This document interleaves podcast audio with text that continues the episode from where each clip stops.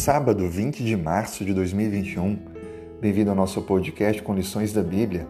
Iniciaremos hoje a lição 13, a última lição desse ciclo do primeiro trimestre de 2021.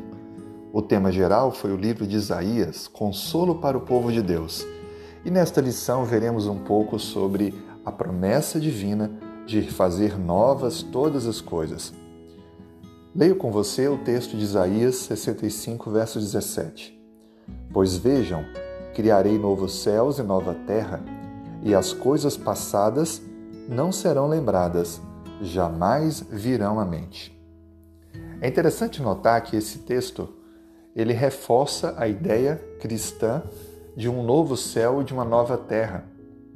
João também relata no livro do Apocalipse exatamente que após o fim do pecado, a destruição do mal e todos os seguidores do mal e o próprio originador do mal, Deus fará novos céus e nova terra, aonde habita a justiça, e ali viveremos eternamente.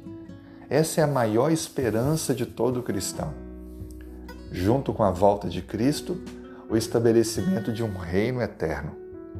Conta-se que um garoto, depois de estudar astronomia e descobrir que o sol poderia destruir a terra, a terra ficaria sem vida, ele não quis mais estudar. E então um médico foi chamado para ajudar a convencê-lo. A mãe já não sabia o que fazer. E o médico então disse: Não se preocupe, quando isso acontecer, nós nem estaremos vivos mais. Tentando dizer ao garoto que são tantos e tantos anos à frente dessas previsões que não havia motivos para ele ficar tão assim preocupado e perder a vontade de viver. Nós, biblicamente, temos uma convicção.